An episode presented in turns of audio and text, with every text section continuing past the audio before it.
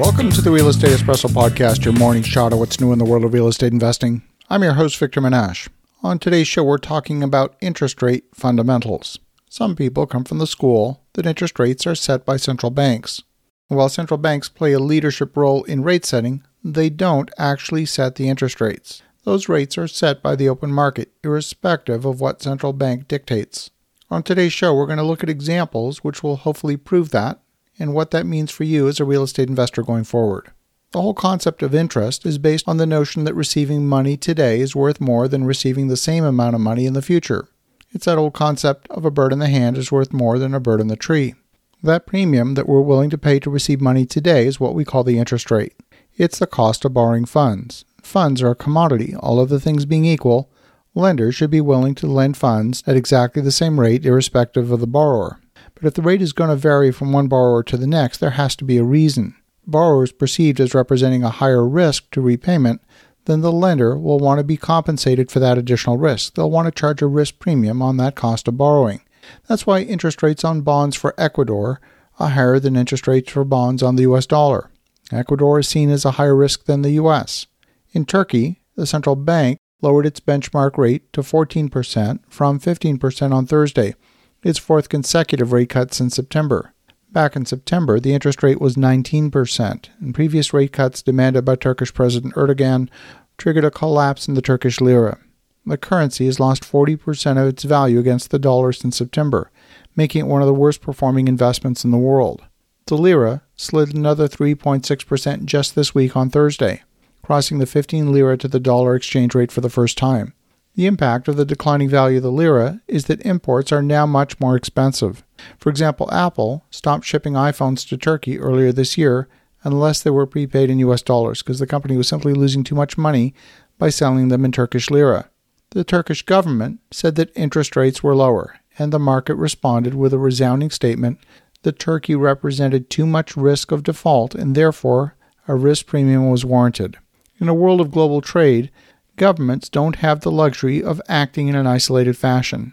At some point, the creditors of the U.S., whether it be a foreign oil company expecting to get paid or a Chinese supplier to Walmart hoping to get paid for selling millions of Christmas decorations, they'll want to get paid in funds that they can trust.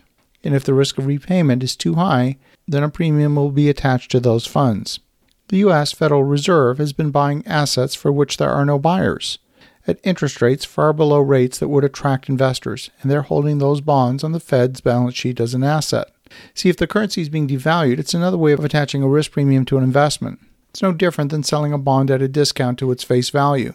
If the face value on a bond is, say, 1%, and there's a year remaining until the bond matures, if the market wants not 1% but 10%, then that bond will sell for 91% of its face value. You add the 1% yield, which is the coupon to the 9% discount, and you get a bond that yields 10% on the one year remaining in the investment.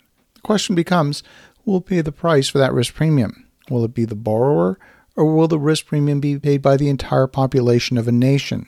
For now, the Federal Reserve is saying they're going to taper their bond buying program. It's a test of sorts. They want to test the market and see if there's still a market for U.S. Treasuries at rock bottom prices, meaning at low interest rates.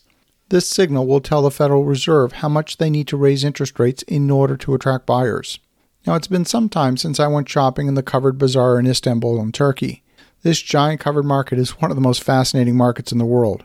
You can buy all kinds of things jewelry, gold, furniture, food, and spices. It's chaotic and it's a magical place. But even when I went there for the first time as a child, vendors would readily accept US dollars instead of Turkish lira. And today, the Turkish market seems more like a currency trading floor with local vendors buying foreign currencies in an absolute frenzy. There's a real danger that if the U.S. takes the same approach as Turkey and thinks that the market rules don't apply to them, they will suffer the same consequence as Turkey. They can continue to print money without consequence. Well, it didn't work for the Roman Empire, it didn't work for Weimar Germany, it's not working for Turkey right now, and at some point it'll stop working for the U.S.